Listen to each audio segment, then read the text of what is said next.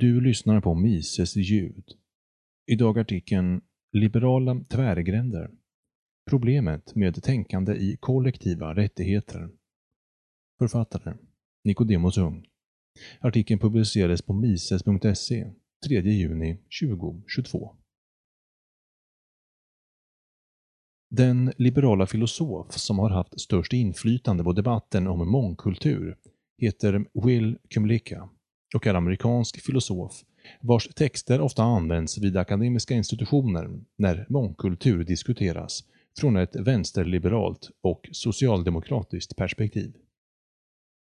Det är därför värt att känna till ett par djupa motsägelser i Kumlikas resonemang om kollektiva rättigheter. I boken Mångkulturellt medborgarskap behandlar Kymlicka aktuella problem kring frågor om nationella och etniska minoriteters rättigheter i moderna västerländska samhällen. Till bokens förtjänster hör att Kymlicka lyckas reda ut många ord och begrepp som ofta används på ett oklart sätt i dagens diskussion. Jag kommer fortsättningsvis att använda Kymlikas egna definitioner. Inom en stat kan det ingå flera nationer, beroende på att olika folkslag med delvis olika kulturella historier samexisterat under en viss tid. En sådan stat kallas mångnationell. I Sverige tänker man kanske på samerna när man talar om nationella minoriteter. Men även andra grupper har fått en sådan status. Den 2 december 1999 fattade Sveriges riksdag beslutet att fem språk ska klassas som nationella minoritetsspråk. Jiddisch, finska, menkeli, romani chib och samiska. Samtidigt fick också judar, sverigefinnar, tornedalingar, romer och samer ett erkännande som nationella minoriteter. Eftersom gränser mellan stater ofta dragits så att de innefattar områden som bebos av tidigare existerande och självstyrande kulturer förekommer mångnationella stater över hela världen. Som Kymlickan påpekar kan en mångnationell stat också bildas när olika kulturer frivilligt kommer överens om att sluta ett förbund till ömsesidig nytta. Teoretiskt kan även en mångnationell stat uppstå om invandrare inom staten erhåller rätt till nationellt självstyre. Engelsmännen uppträdde till exempelvis som en annan nation i sina kolonier. De hade inga planer på att integreras i en för dem främmande kultur, utan sökte reproducera England vart de än kom. Med polyetnicitet menas att flera olika etniciteter bor i ett land och att de av olika skäl ej kan kategoriseras som nationella minoriteter. Man tänker här i första hand på flyktingar och invandrare. Vissa vill använda begreppet mångkultur för att åsyfta de som av olika anledningar marginaliserats. Det säger att funktionshindrade, homosexuella, transvestiter och arbetarklassen utgör olika kulturer i en mångkultur. I så fall kan även relativt etniskt homogena samhällen som Island klassificeras som mångkulturella. Det är klart att dessa grova kategorier normalt inte gör individer rättvisa. Djupa skillnader förekommer givetvis inom en och samma kultur eftersom människor kan byta religion, självbild, musikstil, klädstil, politisk ideologi, tatueringar, filosofi, världsbild, nation och kårfärg som de behagar. Samtidigt kan vissa åskådningar leda till att man önskar separation från majoritetskulturen. I Sverige vill exempelvis många konservativa och libertarianer inte bli associerade med svensk liberalism och socialdemokrati, men ändå åberopa en djupare identitet med frihetliga värden eller med svenska landskap och deras lokala kulturer. Det är svårt att skriva om detta ämne utan att tala om det som bara för några decennier sedan präglade diskussionen om minoriteter och etniska grupper. Vi kan nämna ursprungsbefolkningarna i den nya världen som exempel. Dessa sågs fram tills nyligen som skyddslingar som var i behov av särskild omsorg och omhändertagande. I den traditionella folkrätten erkändes inte urbefolkningar som tillhörande separata nationer och man behövde således inte ingå i folkrättsliga avtal med dem eller respektera deras autonomi. Indianerna i Latinamerika är fortfarande offer för liknande tankegångar och de saknar framförallt den juridiska rätten till sin mark, vilket orsakat hänsynslös exploatering och rena stölder. I den mån tredje världens människor inte blivit bestulna på sin jordegendom och vill exportera varor till väst, har våra regeringar än idag tullar som försäkrar att dessa människor hålls nere ekonomiskt. Behövs kollektiva rättigheter. Kymlikim räknar med tre former av gruppdifferentierade rättigheter. Rätten till självstyre, polyetniska rättigheter och rätten till särskild representation. Enligt FN-stadgan har alla folk rätt till självbestämmande, men dessa folk har dock endast definierats som de som tillhör självbestämmande kolonier. En nationell minoritet har ej ansetts ingå i denna personkrets. Federalismen har ofta använts som en metod för att skapa utrymme för olika folkgrupper och nationella minoriteter. I 1800-talets USA var det till exempel fullt möjligt att skapa stater som dominerades av indianer från olika stammar, puertoricaner, chicanos eller hawaiianer. Dessa var i majoritet i sina egna hemnationer. Man fattade beslutet att låta majoritetsprincipen bestämma frågan om ett område skulle klassificeras som en egen stat eller ej.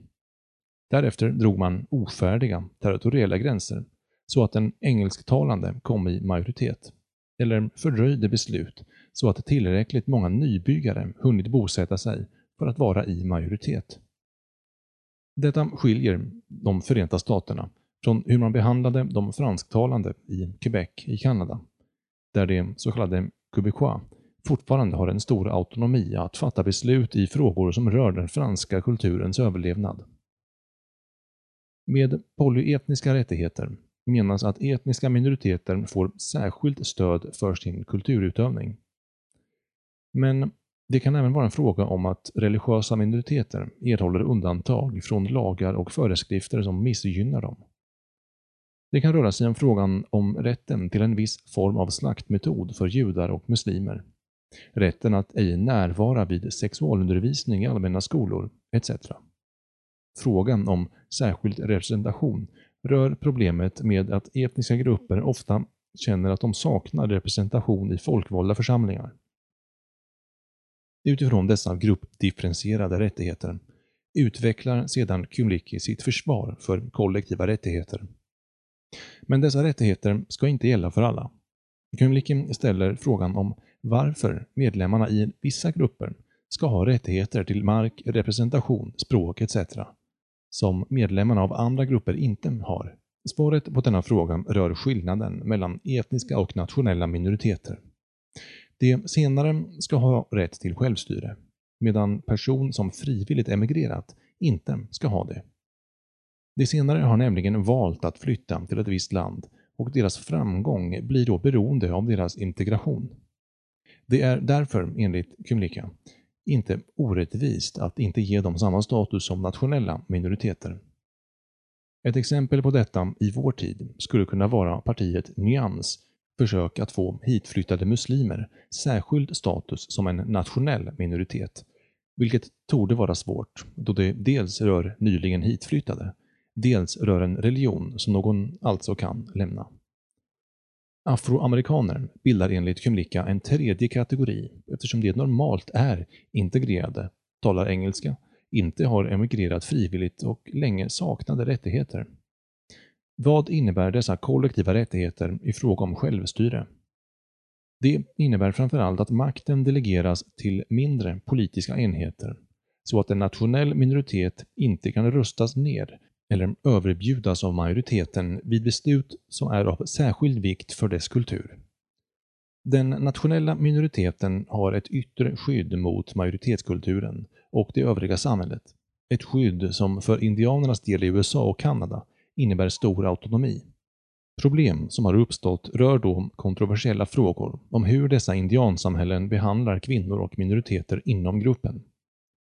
Några indianska grupper har här accepterat tanken på att deras myndigheter skulle kunna ställas till svars vid internationella människorättstribunaler. De avvisar dock tanken på att de ska behöva underkastas den federala domstolen som historiskt har diskriminerat indianerna.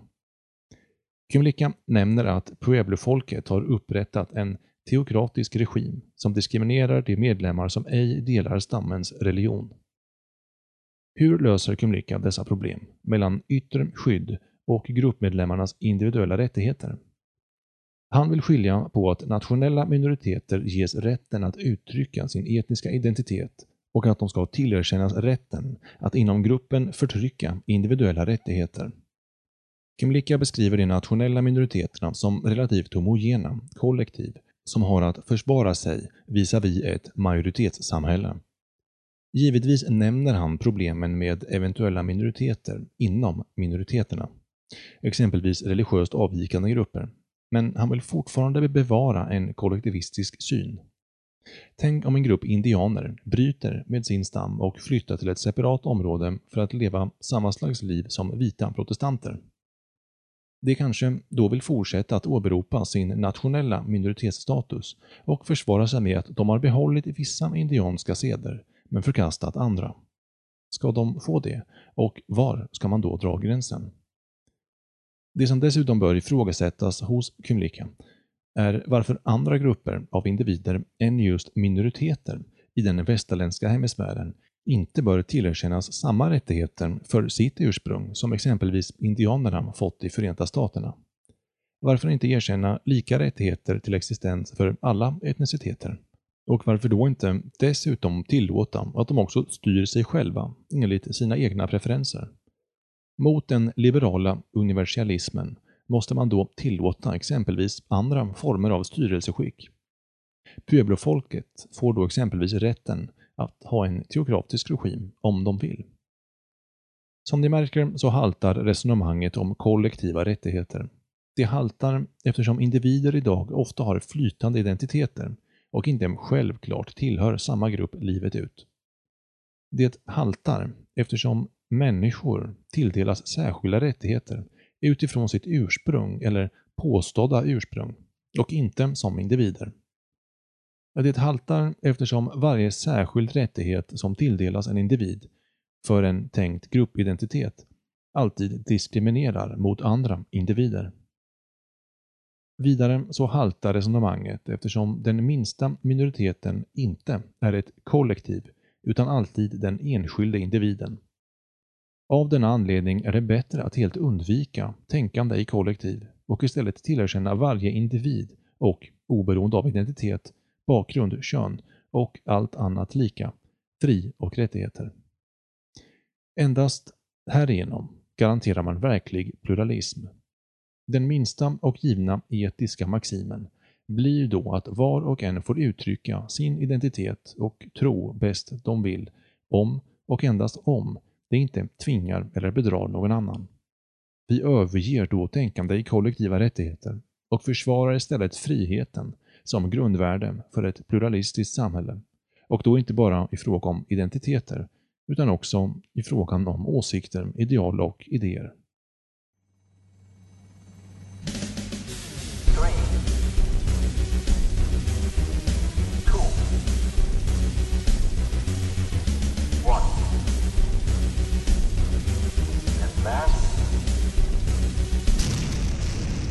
your trust in politics.